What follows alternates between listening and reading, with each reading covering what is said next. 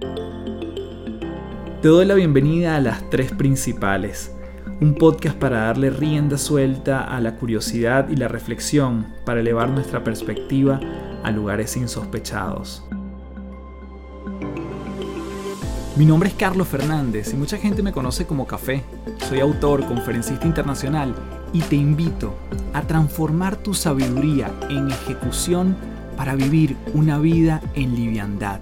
Un espacio donde podemos transformarnos en paz un episodio a la vez.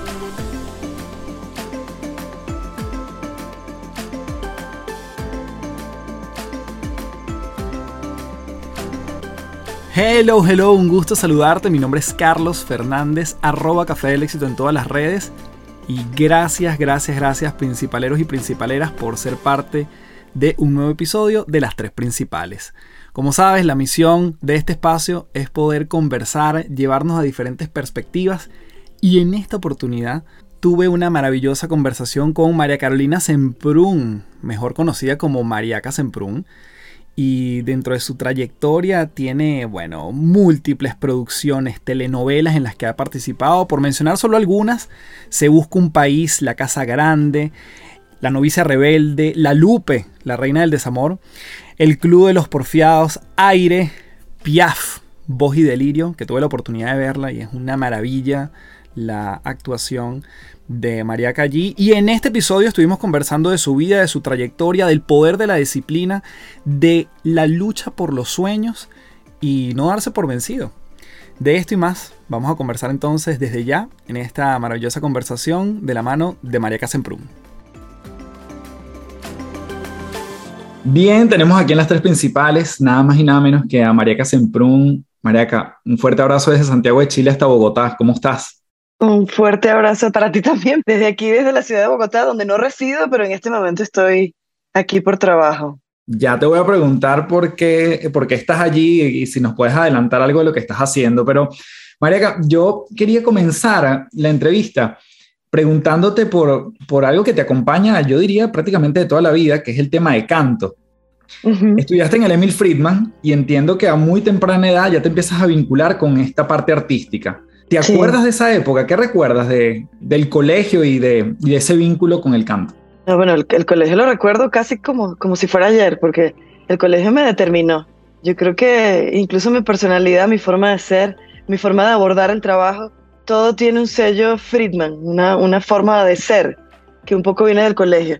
Yo, desde que tengo uso de razón, ya estaba cantando, ya estaba montada en el escenario sin que fuera algo que necesariamente yo decidí sino que claro, mis padres me inscribieron en ese colegio y bueno, entré a estudiar violín y luego en el coro, me metieron en el coro de los más chiquitos, porque allá hay varios coros y varias orquestas. Entonces los coros vas, conforme vas creciendo, vas cambiando de coro. Y el corito de preescolar es el primero, que son chiquitines todos. Y yo estaba ahí cantando y yo no sabía si eso era lo que yo iba a hacer en la vida. Fue luego, ya en bachillerato, que dije, oye, pero es que cantar es lo mío, o sea, esto sí me gusta, yo me quiero quedar en esto. Porque claro, en bachillerato ya tenías que sacrificar ciertas cosas como la hora de recreo. Entonces ahí se ponía en prueba tu vocación con la música. ¿Realmente ibas a dedicarte a la música o era un pasatiempo mientras que estabas en el colegio? Entonces al tomar esa decisión ya yo fui muy consciente y dije, claro, esto es lo que me gusta, yo tengo que ser responsable con esto. Y me perdí a mi hora de recreo feliz porque era lo que me gustaba. También eh, estudiaba instrumentos, estudié viola por un tiempo, estudié, bueno, primero violín, luego me pasé para la viola, toqué en la orquesta un rato, eh, estuve en el grupo folclórico del colegio, o sea, ahí me, me pasé por todas las, las, áreas que pude y también hice teatro. Ahí fue cuando, cuando hice mi primera novicia rebelde, que fue un montaje muy, muy escolar, muy con todo, con todo el elenco del colegio, la orquesta del colegio, pero ahí fue cuando yo dije, oye, los musicales es lo mío. O sea, esto es lo que yo quiero hacer el resto de mi vida. No sé cómo lo haré, no sé si me tendré que ir del país para esto, pero ahí fue que, que tuve la certeza, pues ya como los 13, 14 años. Interesante porque cuando tú dices que estás dispuesta a sacrificar el recreo por algo que te gusta, pienso en alguien que incluso hoy en día, en una edad adulta, no necesariamente reconozca que tiene esa pasión que tú descubriste desde tan temprano. Es posible como que no, desmenuzaras qué rescatabas tú que te decía, esto es lo mío, que es así como me lo mencionas, tú decías, aquí pareciera que me quiero quedar por mucho tiempo o a esto me quiero dedicar. ¿Qué elementos sucedían en tu vida o cuáles eran esos indicadores? Bueno, quiero contarte una cosa aparte del colegio que fue circunstancial porque fue que me inscribieron en el colegio, y no, yo no sabía que yo me iba a dedicar a eso, pero sí había un componente en mí desde muy chiquitica que era una pasión por el espectáculo. Yo veía shows en televisión, yo veía, por ejemplo, telenovelas y era algo que me motivaba porque yo decía, yo quiero ser actriz, yo quiero estar sobre el escenario. Yo quiero ser cantante, pero quiero ser actriz también. Todo lo que tuviera que ver con el medio del espectáculo a mí me, me maravillaba, me emocionaba muchísimo. Cuando estaba chiquita todavía era la buena época de, de estos mis Venezuelas épicos, donde había musicales y 100 personas en escena y hacían unos arreglos fantásticos. Y yo decía, mi sueño es estar allí. Entonces digamos que sí, desde muy, desde muy chiquitica yo sentía maravilla por todas estas cosas, pero mm, todavía no tenía la madurez como para saber cómo le doy forma, hacia dónde voy para, para dedicarme a esto.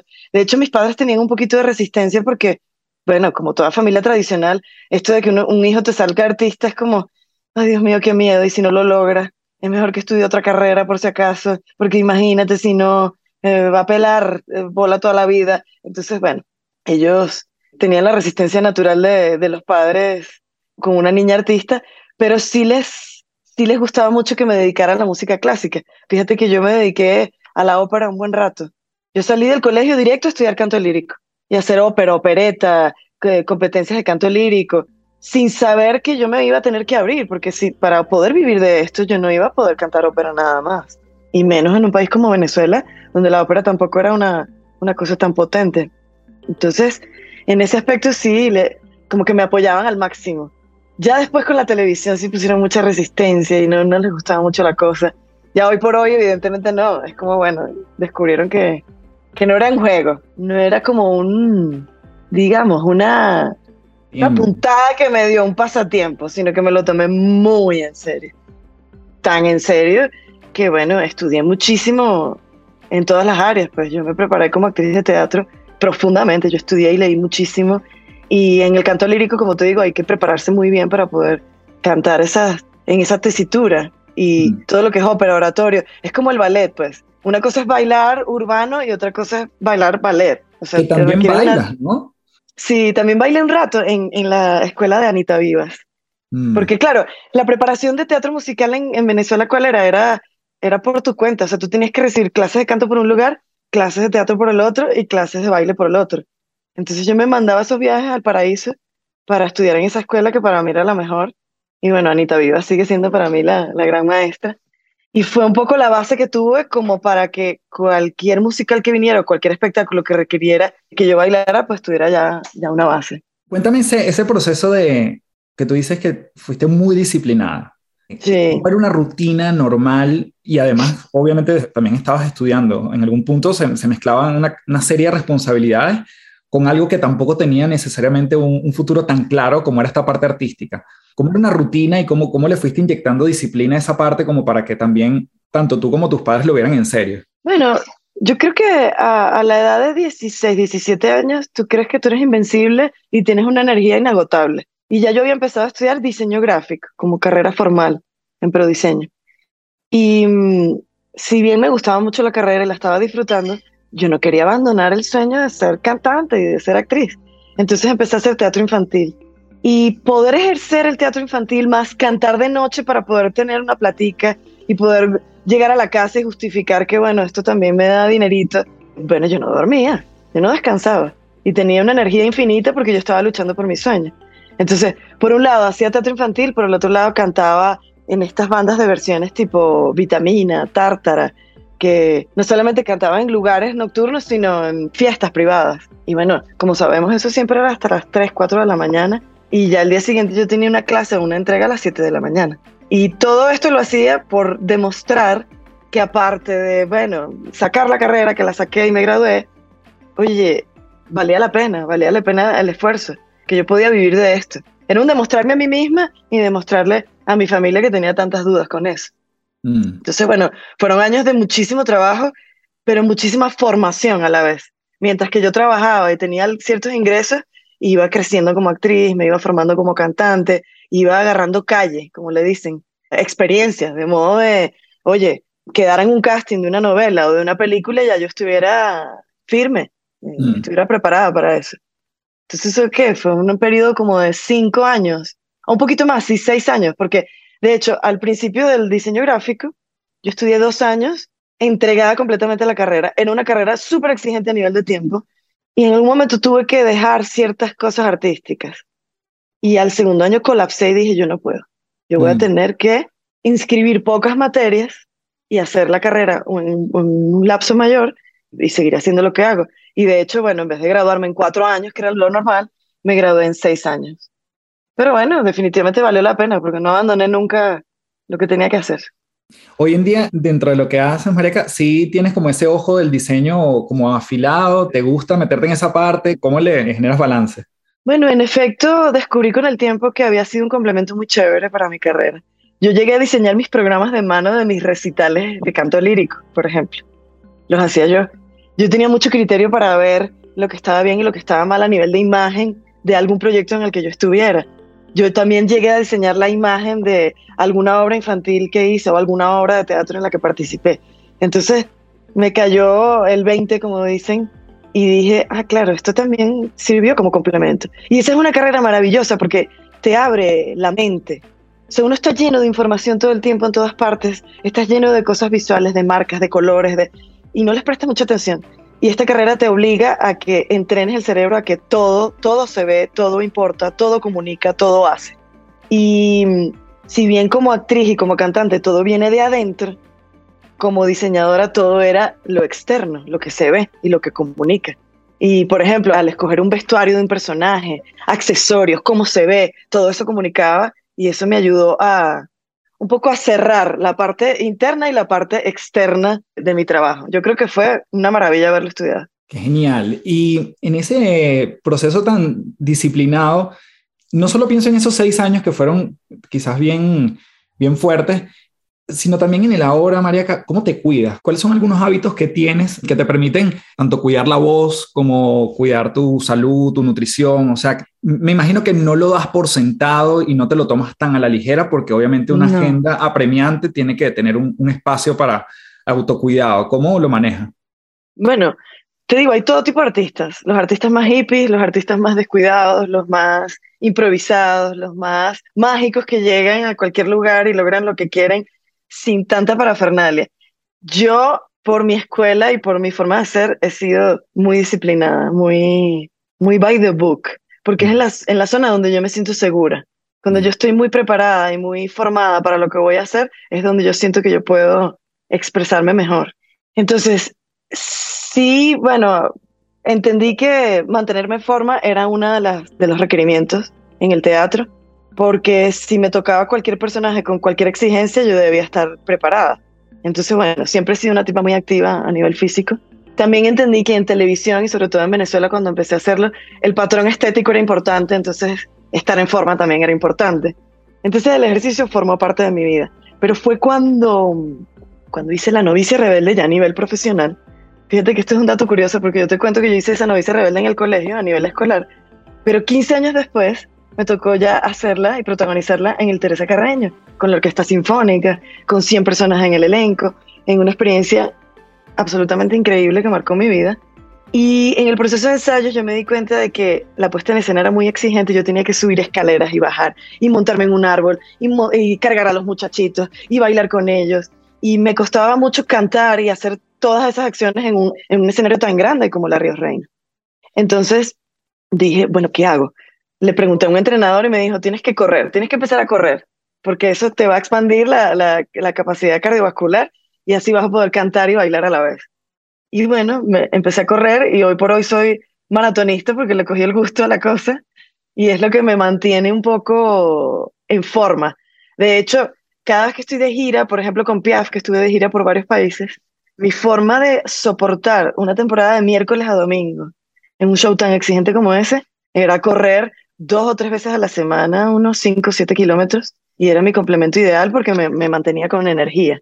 Entonces, digamos, el ejercicio sí es de mis disciplinas, la que siempre está ahí, y veo cómo Carrizo la ejerzo, Fíjate que aquí en Bogotá la, la altura me pega un montón, entonces me ha, me ha tomado varios días equilibrarme, pero ya ayer retomé mis entrenamientos y tiene que ser parte de mi día a día. Y cada vez que no tenga grabación y que tenga un huequito libre como este, es para, para dedicárselo al entrenamiento.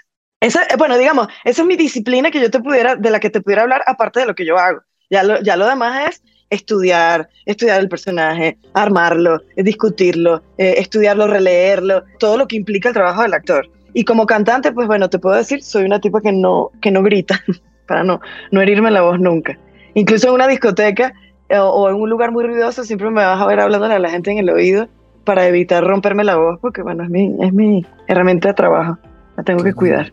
Con la parte de la, alimentación, Mariaca, en términos de, lo estricto en los horarios o el tipo de comida, ¿si hay algo como que te cuidas en ese espacio o es más, es, un poquito no, más... No, la alimentación también. Más flexible. Claro, claro. a mí me gusta mantenerme en forma, o sea, eh, digamos, ni demasiado fit, ni demasiado exigente, ni demasiado descuidada, o sea, estar en el, en el centro. Como te digo, de manera de poder estar lista para cualquier personaje, porque esta vida del actor es un poquito cruel. O sea, va de arriba abajo, de un trabajo magnífico a, a un blanco completo por varios meses. Entonces, no te puedes dar el permiso ni el lujo de hacer un casting y no estar en la talla de un personaje y se te vaya la oportunidad. Entonces, siempre tienes que estar como, como en el centro, ¿no? Ni muy, muy, ni tan, tan. Y eso yo me lo tomo muy en serio. Siempre tengo que estar lista. Y me llama la atención porque pienso en, en papeles donde la gente, por lo que le corresponde, le tiene, por ejemplo, que engordar. ¿Tú estarías dispuesta a hacer, a hacer, eso? O sea, como que tienes que engordar 10 kilos para este personaje, y como que es todo lo contrario, ¿no? Salir de forma, salir de esa rutina por ese personaje. ¿Te lo has planteado? Nunca me ha tocado, pero sí, evidentemente lo, lo haría. ¿Por qué no? O sea, es parte del, del, del juego. A mí siempre me ha gustado encarar personajes que, que me obliguen a irme a, mi polo opuesto. Y bueno, engordar 10 kilos sería uno de ellos, porque yo me he mantenido siempre como en el mismo rango. Pero bueno, por supuesto con supervisión médica, todo eso se tiene que hacer poco a poco. Y todo lo que implique transformación física radical, a mí me encanta, a mí me, me produce fascinación. Porque además me ayuda mucho a, a cambiar de un personaje a otro. Marica, desde mi completa ignorancia en, en este mundo, tanto de la televisión como del teatro, obviamente tú estás ceñida desde cierto punto de vista a un guion que se te entrega, ¿no? A, a tu personaje. Pero por otra parte también hay un espacio para la creatividad. ¿Cuánto de eso se, se ejecuta? ¿Cuánto te sales tú del guion? ¿Cuánto se te permite? Depende de qué. Cuéntanos un poquito ese balance entre, entre la creatividad y obviamente lo que se espera de ti. Bueno, depende, porque actualmente me he movido en tres plataformas que son el teatro, el cine y la televisión. Ya los tres tienen unas diferencias demasiado grandes de directrices. Evidentemente en, todas, en las tres hay una figura importantísima que es el director, que es el que tiene como que la última palabra. Pero hay directores que son mucho más permisivos, hay directores que trabajan de una forma más colectiva con el actor, hay directores que son un poquito más dictadores y es lo que quieren y como lo quieren y punto. Y ese, es el momento donde el actor tiene que decir, bueno, yo aquí soy un soldado y tengo que, que hacer lo que me piden. Pero bueno, evidentemente el personaje parte de uno. Siempre, siempre va a haber un porcentaje bastante alto del resultado que nace de uno. Si bien con las directrices que te van pidiendo, con cosas que van surgiendo de ti y que vas proponiendo. Cuando recibes un guion y ves la descripción del personaje y luego ves una escena y tienes como una propuesta o una idea de lo que debería ser esa escena, tú la manifiestas. Mira, te la aceptan, te la rebotan, no sabes, pero siempre vas a querer formar parte de esa creación, de esa, de esa alma nueva que se, va, que se va a llevar a cabo. Porque bueno, también pienso en los, en los personajes biográficos que han sido creo que la mayoría en mi vida. Y ahí, bueno, ahí no hay mucho que inventar. Ahí siempre tienes que ir a la base, al, al, a la biografía como tal. En el caso de, de, los personajes que he interpretado, hay un registro fotográfico, videográfico al que puedes recurrir y siempre va a ser tu, tu santo grial, ¿no? El, el punto donde tienes que volver para ver si estás siéndole fiel a esa persona. Y en mi caso, yo pienso que debe ser así, porque esos personajes existieron y esas almas están por ahí. Entonces, si le eres lo más fiel posible, yo creo que esa gente va a estar más contenta con que la interpretes y, y te va a abrir el camino mucho más fácil. Pero hay un poco de todo, yo no creo que sea una sola fórmula. Como en el arte, todo es relativo y todo, así como yo te puedo escribir una canción hoy en media hora y esa canción se convierte en un hit mundial, también hay una canción en la que puedo tardar tres meses y va a ser mi favorita y no, no, va a tener, no va a tener tanta trascendencia, ¿no? Es relativo, todo es demasiado relativo. Antes de continuar, quiero comentarte que este episodio viene presentado por Gimnasios de Bienestar. Los gimnasios de bienestar son el vehículo para entrenar mes a mes a tu equipo de trabajo en el músculo más importante de estos tiempos, la mente. Si crees firmemente en la constancia para fortalecer en tu equipo temas como liderazgo, feedback, productividad, gestión de cambio, comunicación, trabajo en equipo, creatividad y mentalidad de crecimiento, entre otras habilidades, puedes ingresar a www.cafedelexito.online para inyectarle recurrencia al entrenamiento de tus colaboradores en tu empresa. Seguimos con más de este episodio en las tres principales. El proceso de estudiar, nuevamente porque desconozco y me encantaría conocerlo a través de ti, el, de estudiar un personaje, el guion, practicar ese diálogo, ¿cómo es? Desde que, te, desde que eres, vamos a decir, eres seleccionada, te entregan ese guion, tú practicas en casa o dónde practicas, cómo practicas, lo haces frente a un espejo, cómo lo estudias. Yo sé que es parte de todo lo que ha sido tu, tu preparación, pero para los que nos están escuchando, ¿cómo se prepara un actor y una actriz? Qué interesante, porque esto también tiene varias vertientes y varios estilos y varias formas. Pero un actor, para mí lo primero que tiene que tener es formación. En esa formación vas a tener un toolkit, o sea, una caja de herramientas en las que, o sea, tú la vas a llevar para donde quiera que tú vayas, pero no siempre vas a usar todas esas herramientas que están adentro. Tú vas a escoger, según tu instinto, la herramienta que más te va a servir para este personaje. Y te voy a poner un ejemplo. Para poder abordar a la Lupe o a Piaf, que son dos personajes que yo interpreté, en el caso de Piaf, la forma de abordarla era de afuera hacia adentro. Es decir, vamos a armar la carcasa. ¿Cómo se vestía, se vestía ella? Con el típico vestidito negro, muy plain, cero maquillaje. La peluca era muy importante, o sea, el pelo, porque siempre, siempre lo usó de la misma forma. ¿Cómo caminaba? cómo se movía, cómo eran esas manos, cómo miraba, cómo era ella en el escenario, porque ya tú te puedes hacer toda la fantasía luego de cómo ella era en las cuatro paredes y tú la descompones por completo. Pero lo que se veía era un punto de partida esencial. Entonces, después de generar toda esa carcasa y cómo camina, cómo se mueve y mirarla tantas veces hasta el cansancio, hasta que la imagen de ella sola viniera y el cuerpo se acomodara hacia ella, fue que empezó toda la investigación, de todo el entorno sociopolítico, eh, la época donde estaba viviendo, la ciudad donde nació, el entorno afectivo, emocional, qué pasaba con esas canciones, de dónde vienen esas canciones, por qué cantaba como cantaba, cómo le afectó esa crianza en la calle eh, después. Todo ese universo sociológico y, y un poco informativo es lo que te termina de dar las pistas para luego abordar el texto esto es un ejemplo en particular, pero como te digo, el actor tiene varias formas de abordar el personaje porque en televisión ya pareciera que están todos los capítulos andando, ya el perfil del personaje listo, un departamento de vestuario ya proponiéndote cómo se va a vestir, un departamento de arte diciéndote, este es su cuarto, esta es su cama, este es su escritorio y esta, estos son, este es el decorado. Entonces, este universo lo crearon para ti, pero no es necesariamente tuyo, entonces te apropias de él, te tienes que apropiar de él porque hay varios departamentos. En el teatro, digamos que si tienes la oportunidad de ser más parte de todo este universo y escoger cuáles son tus props, tu, el, bolígrafo con el que ella va a escribir, el libro que siempre tenía con ella, el amuleto que le cuelga del cuello que, que siempre la acompañó, es un poquito más romántico el proceso teatral. Y el proceso cinematográfico también permite un poquito más de esta vertiente más artística. La televisión y las series de televisión tienen una velocidad de trabajo vertiginosa, en donde no puedes reparar en tantos detalles. Y por eso es que desde el principio todos los departamentos setean cómo es que va a ser ese personaje y el universo del personaje y tú te tienes que, que meter allí. Ahora, a la hora de estar en el set, pues por supuesto tienes tu director que te guía, que te habla de cómo es su propuesta, tú le hablas a él de cómo es la tuya, se ensaya unas varias veces, se hacen unos varios planos y eso es lo que queda. En el teatro, pues bueno, ya ocurre la experiencia maravillosa del en vivo que es un viaje de principio a fin. Ya no hay artilugio, ya no hay edición, ya no hay corte, ya tú tienes también que proyectar una energía que vaya hasta la última butaca y ya no tienes micrófono, ya no tienes una cámara aquí que te capta todas las mínimas emociones. Cambia un poco la forma como proyectas esa energía. Yo quizás mm. te estoy hablando de cosas muy abstractas, ¿no? No, me encanta. Me encanta. Es un poco para, para hacerle entender a la gente que la, si bien un actor debe manejarse en todas las plataformas, oye, son muy diferentes una de otra. Por eso es que tú ves que hay actores especialistas en cine o actores maravillosos en televisión que de pronto en teatro no les va tan bien.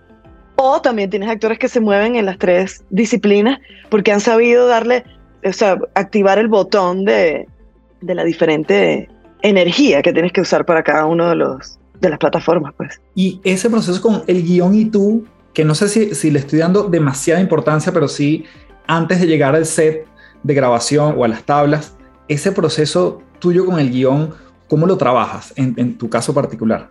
¿Cómo lo estudias? ¿Cómo te lo lees frente al espejo? ¿No es? Yo no soy una actriz que usa el espejo, sino que usa la, la imagen. O sea, para mí la imagen del personaje es lo más importante, lo que tengo en mi cabeza, cómo la imagino. Sí, para estudiar en voz alta yo repito los parlamentos y más o menos busco la voz de ese personaje, si es que requiere que haya un cambio drástico de voz. Pero no me voy tanto a lo físico, excepto porque el personaje lo, lo exija, sino a cómo la veo, cómo la visualizo. Y ya eso de una vez me hace caminarla diferente o actuarla diferente. El guion, evidentemente, y la historia es la base de todo, de todo el actor, o sea, de todos los actores y en todas las plataformas. La historia es lo más importante. El guion es lo más importante. Entonces, a partir de ahí, tú, bueno, tú le puedes generar todo ese universo al personaje que no está. O sea, para que lo sepa un poco la gente que nos escuche, que no sepa mucho de esto. ¿De qué va todo el trabajo del actor? De lo que no está en el guion. Esa es la mm. ironía. O sea, ya cuando ya tú dices todo tu texto, hay todo un trabajo por debajo que no se ve. Hay todo un subtexto que no se ve, que son todas las intenciones y todos los objetivos de ese personaje que no necesariamente se están diciendo. Pero el, el televidente o el que lo mira tiene la sensación y la recibe porque ya tú generaste toda esa, toda esa imaginería dentro de ti. Me pregunto si alguna vez te has quedado como pegada de más, si es una mejor forma de decirlo, con un personaje que tú dices, oye, no puede ser que esté en mi casa y estoy hablando como este personaje que tengo ahorita. O no puede ser que, que, que tenga semanas y ya, ya se terminó la telenovela, se terminó lo que sea. ¿O cómo haces ese corte? Que me interesa bien como, como que... Mira, me ha pasado poco, porque yo, yo creo que yo soy una actriz como muy pragmática en ese aspecto, yo soy on y off, me ha pasado poco. Hay actores y colegas además, increíbles actores, que les pasa lo contrario, más bien se llevan a pasear el personaje consigo y les cuesta romper, ¿no? Sobre todo cuando son personajes muy potentes, muy fuertes. Yo creo que la única vez que me pasó fue en una telenovela. Como las telenovelas son de largo alcance, tienen 80, 120 capítulos y estás todos los días por 6, 8 meses repitiendo, repitiendo, repitiendo y haciéndolos, oye, es más probable que, que salgan a pasear contigo, que te acompañen fuera del set incluso. Y uno de ellos, como era tan potente y tan fuerte y tan, tan diferente a mí también, eh, fue uno llamado La Popular Shirley, de una telenovela llamada la, la, Mujer Perfecta. Era un personaje muy divertido, muy escandaloso, muy externo. Entonces, yo sentía que apenas me ponía esos tacones tan altos y apenas ya estaba montada y tenía esos labios oscuros, ya empezaba a hablar un poco más duro, ya empezaba a hablar un poco como no soy yo, yo soy una tipa un poco más tímida, naturalmente, soy más ecuánime de alguna forma, yo hablo pausado, yo tengo un tono de voz un poco más bajo, pero apenas yo me montaba en esos tacones, empezaba, bueno, y en todo el pasillo, hola mi amor, y yo misma decía, ya tengo, tengo el espíritu adentro, que era esa forma de hablar de ella y esa forma de ser como salida y extrovertida y que no le importaba nada y no le daba pena nada. Esa no es mi naturaleza. Y sí me encontraba haciéndolo, pero empecé a generar este ritual, así como lo he generado con cada personaje, de cierre. ¿Cuál era mi cierre? Bueno, llegar al camerino, quitarme esos labios oscuros, rojos o fucsias, bajarme la altura, quitarme los pantalones pegaditos y la camisita aquí que se me veía toda la barriga. Ya empezaba como a vestirme más de mariaca y lo iba soltando. Y me iba relajando, iba llegando a mi centro y ya cuando llegaba al estacionamiento de mi carro ya yo estaba más calmada. Pero era necesario hacerlo porque yo sentía que si no, pues bueno, entraba en una suerte de, de esquizofrenia en la que podemos entrar muy fácil los actores, ¿no? Porque estamos engañando todo el tiempo al cerebro, dándole órdenes que no son tus órdenes naturales, sino son órdenes impuestas. Esto de decirle, por eso es que pasa mucho en las telenovelas que los actores terminan involucrándose en una relación afectiva, bien sea de amigos, bien sea de madre e hija, bien sea también de pareja, porque estás 120 capítulos diciéndole a una persona que lo amas, que lo quieres, que no puedes vivir sin él, y llega un punto en donde ya te confundes y hay que evitar, por sanidad mental, hay que, por eso uno estudia técnica, para cerrar y saber irte a tu casa con la tranquilidad de la normalidad de tu vida, porque si no, bueno, te puedes dejar llevar, que eso es una opción, pero tu vida corre riesgo. Te escuché justamente hablar de un ritual en, la parte más teatral, eh, no recuerdo si fue con Piaf o con La Lupe, que tenías como un ritual específico con esos personajes para entrar y salir. ¿Nos los puedes contar allí en, como para abrir y cerrar ese, ese momento donde vestías el personaje? Sí, bueno, en el caso de La Lupe fue porque como ella era santera y se metió en una energía un poquito oscura, porque era de estas santeras paleras, que, ¿no? que hacía sacrificios de animales y, y rituales con sangre y con cosas muy fuertes para mí. Eh, yo una vez consulté con un santero, porque en, la investigación también averigué mucho de qué iba el asunto. Yo le decía, mira, yo tengo temor de que este personaje se, se meta un poco dentro de mí, porque esta es una energía muy poderosa y la era una energía muy, muy potente. Y tengo la convicción de que esas energías están por ahí. Cuando las invocas y les das un homenaje de este tamaño, que es cantarlas de nuevo, recordarlas de nuevo, hablar de ellas, oye, se sienten felices de volver a ser nombradas. Entonces mi manera de entrar y salir a, a ella, se lo consulté a este santero, me dice, oye, yo creo que hay una forma muy bonita de hacerlo que puede ser, prende un velón blanco, un velón de estos grandes, siempre al principio del ritual de maquillaje, que era un maquillaje larguísimo de toda la piel, y uñas y las cejas y todo el cuento, y al final de la obra apagas la velita. Entonces yo a ese ritual le agregué, él me hablaba del color blanco porque el, color blanco también para los santeros es la pureza, es como la energía limpia, la que, la que tiene que mantener todo en orden. Y yo a ese ritual le agregué que ese velón blanco tenía detrás un collage de imágenes de la Lupe desde que era joven hasta que hasta el último registro que hay de ella. Entonces yo cuando encendía la vela le decía, esto es para ti, esto es un homenaje para ti. O sea, yo soy como una suerte de medium yo lo que quiero es honrarte y recordar esta maravilla de, artista que fuiste. Entonces, que sirva para esto y que no sirva ni para hacerme gloria contigo, ni para minimizarte, ni para decir cosas que no son, pero con todo el respeto.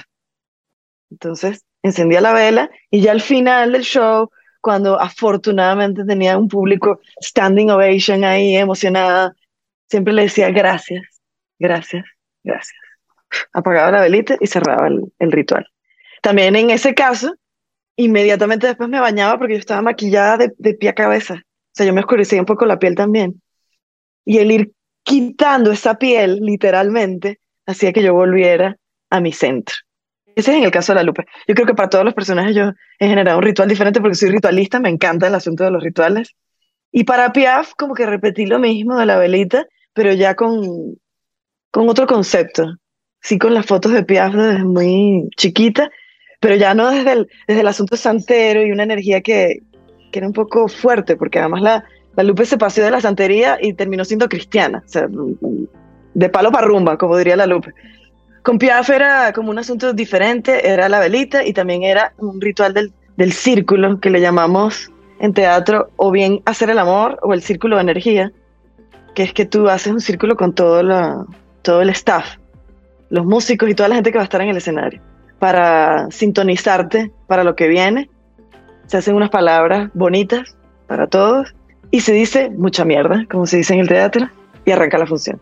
Esa es un, poco la forma para mí de equilibrar todo lo que va a pasar. Pero claro, como te digo, cada personaje exige lo suyo.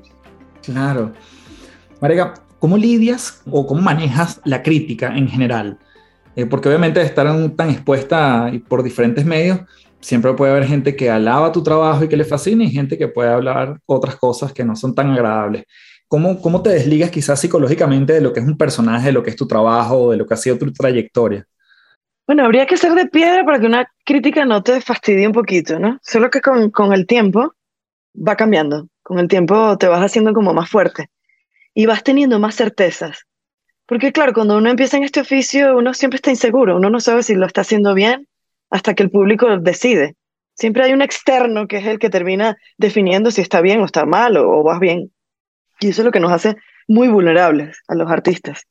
Y hablo desde todos los ámbitos del arte, desde una escultora hasta un pintor, pasando, siempre estás dependiendo de un afuera, de una aprobación del afuera. Pienso que los años y la experiencia te van haciendo la piel más gruesa y te van, te van reconciliando con incluso las críticas malas, porque de, la, de las críticas malas vas, vas obteniendo el por qué hubo esto. Claro, él está diciendo esto porque el sonido este día falló y entonces a él le hizo falta más fuerza en el personaje y resulta que pasó esto. Claro, me quedo con esta parte de la crítica. Pero al principio, oye, evidentemente eres un ser humano, pues eres vulnerable y no duermes una noche porque, bueno, de las 100 personas que te aplaudieron, hubo una nada más que te dijo algo malo y ya con eso te quedas. Eso pasa en las redes sociales también, tú lo debes saber. Hay un gentío que aplaude, le da like y de repente uno solo que te diga, esto es una estupidez, con eso pasas la tarde amargado. Y tú dices, pero ¿por qué? ¿Por qué me pasa esto? esto es insólito. Pero repito, con el tiempo afianzas tu seguridad en lo que vas haciendo, aprendes a liberar esta, esta opinión externa y la que no la que no macha con tu instinto, porque esa es otra, hay que hacerle caso al instinto y uno, uno a veces lo apaga. Y bueno, te vas haciendo más, más fuerte como artista, como actor, como cantante, porque estás bajo la certeza de tu suelo, el que tú has hecho. ¿Les gusta o no les gusta? Bueno, eso es otro asunto. También de, de un tiempo para acá, y no de hace mucho tiempo, de un tiempo para acá, es que yo he tenido esta liberación de, bueno, esto es lo que hay, esto es lo que soy. He aprendido a aceptarme con mucho más amor y mucho más cariño y le he bajado un poquito más el volumen a lo externo, porque si vives a partir de eso, nunca, nunca vas a ser suficiente para nadie, por muchos éxitos que tengas. Nunca vas a ser suficiente para, para todo el mundo. Entonces lo importante es que tú sientas esa certeza y, ese, y esa seguridad de lo que tú haces y cómo lo haces, y ya, oye, con una experiencia previa, para que esto no te haga ruido. Pero no están, no están de fórmula de, tienes que hacer esto y esto y esto. Esto lo, vas consiguiendo en el tiempo. Claro. Ahora que ya para ir cerrando y darte las gracias y además, bueno, honrar tu tiempo, porque sé que estos son los pequeños espacios. ¿Cuál es el proyecto en los próximos meses que, que más te entusiasma y con los cuales, si nos puedes compartir algo de lo que estás trabajando y por qué te entusiasma específicamente eso? Bueno, por ahora estoy en un, proyecto aquí en Colombia, un proyecto audiovisual del que no puedo hablar lamentablemente porque firmé un contrato de confidencialidad últimamente se manejan todos los proyectos muy así, ¿no? Porque todo se filtra muy rápido y las redes hacen que todo se, se sepa muy rápido. Pero también musicalmente, que es lo que más me emociona, estoy generando ya otro nuevo álbum, por así decirlo, otra nueva compilación musical que no va a tener nada que ver con lo que vengo haciendo, que ya de por sí cada uno es muy diferente uno del otro, pero que, que ya va a tener una onda como mucho más latina. Yo en noviembre del año pasado lancé un single que se llama Ayer, que es un cover de este famoso disco de Gloria Estefan llamado Mi Tierra, que fue del 92, 93. Y por ahí marqué una línea por la que voy a continuar, que es una fusión latina, pop, electrónica, que es lo que viene. Y he estado trabajando arduamente en esos proyectos, en, esos pequeños proyectos que son cada canción, para yo creo que principios de año que viene tener ya el álbum listo y esa nueva compilación, esa nueva tendencia musical, porque yo me he manejado en muchos, en muchos niveles musicales, en muchas estéticas musicales y este es uno nuevo, se abre una puerta nueva. Hace poco también estuve en un musical documental llamado Papa 4 en Miami, que resultó un éxito rotundo y absoluto. Hicimos 30 funciones sold out para nuestra sorpresa. Y es la historia de cinco músicos y su proceso migratorio a través de la música, a través del cuatro venezolano. Entonces eso va a continuar en diciembre, que es un proyecto bastante inmediato, está en un 80% confirmado y ya regresaré por una temporada de casi un mes en diciembre. Eso es lo más inmediato que puedo contar. Pero yo siempre en paralelo voy manejando varias cosas. O sea, fíjate que estoy aquí grabando en Colombia, pero también estoy sin parar con el proyecto musical, hablando con el ingeniero de sonido que está mezclando el tema actual, conversando con lo que viene con el otro productor musical. Siempre estoy como de hormiguita porque si no, no lo logro nunca. Estos procesos de grabación son muy densos y no te dejan tiempo para nada. Entonces esto es por ahora lo que viene, pero... Qué cool. Bueno, como este podcast se llama Las Tres Principales, siempre me gusta despedir a los invitados preguntándoles, y me quedo mucho con, tu palabra de luchar por los sueños o esa frase. ¿Qué nos dejaría, Mariaca, tres cositas para seguir trabajando por nuestros sueños? Bueno, asegurar nuestra vocación, asegurar que estamos trabajando por, por lo que realmente queremos y nos apasiona. Una vez resuelto eso, que es lo primero, trabajar duro por ello. Yo creo que el, el, trabajo siempre el universo lo termina recompensando. No basta con soñar y con idealizar lo que tú quisieras hacer si no mueves un dedo por eso. Creo que todos los días te tienes que levantar y hacer algo. Voy a poner un ejemplo. Si tú quieres escribir tu primera canción, todos los días al menos te tienes que proponer concretar una línea. Que después la vas a desechar, no importa. Pero que por lo menos te mantengas el cerebro y el corazón, sobre todo el corazón, funcionando en eso, generando esa maquinita que va trabajando por eso. Si quieres ser atleta, pues bueno, todos los días entrenar un poquito. Si quieres ser lo que sea, y metas a muy corto plazo. No, no imponerte ya a escribir una canción en un día, no. Pongo el ejemplo de la canción porque eso es lo más fácil de, graficar, ¿no? Y lo tercero sería, que bueno, es el aprendizaje que, del que te he hablado en, en estos últimos minutos, es aprender a escuchar tu instinto y aprender a afianzar lo que tú traes, mm. tu huella digital, que es tuya, única, y que nadie te la va a quitar. Y que eso, viene, e, eso que viene de adentro te hace único. El querer complacer a todo lo que esté afuera y todo el entorno y todo el público, eso no te va a hacer único. Te va a hacer único el trabajar a través de lo que eres tú, de tu esencia de tu propia forma de hacer las cosas y de tu voz interior como artista. María, que darte las gracias en mayúscula, gracias por el tiempo y sin duda me llevo yo particularmente muchísimo de esta maravillosa entrevista. No, gracias. Esto, se tornó en una conversación interesantísima, así que te doy las gracias. Yo aprendo mucho diciendo en voz alta estos pensamientos que yo tengo, pero que nunca los converso con nadie, así que me ha encantado esta conversación. Un fuerte abrazo, que estés bien. Igualmente, un abrazo para ti. Bien, gracias por llegar hasta aquí en un nuevo episodio y puedes seguir a Mariaca en arroba mariacasemprum en Instagram y por supuesto espero tu valoración en Apple Podcast, en Spotify, sabes que lo aprecio un montón. Nos vemos en la próxima semana con más contenido aquí en las tres principales y como siempre me despido diciéndote, transfórmate en paz. Muchísimas gracias, chao chao.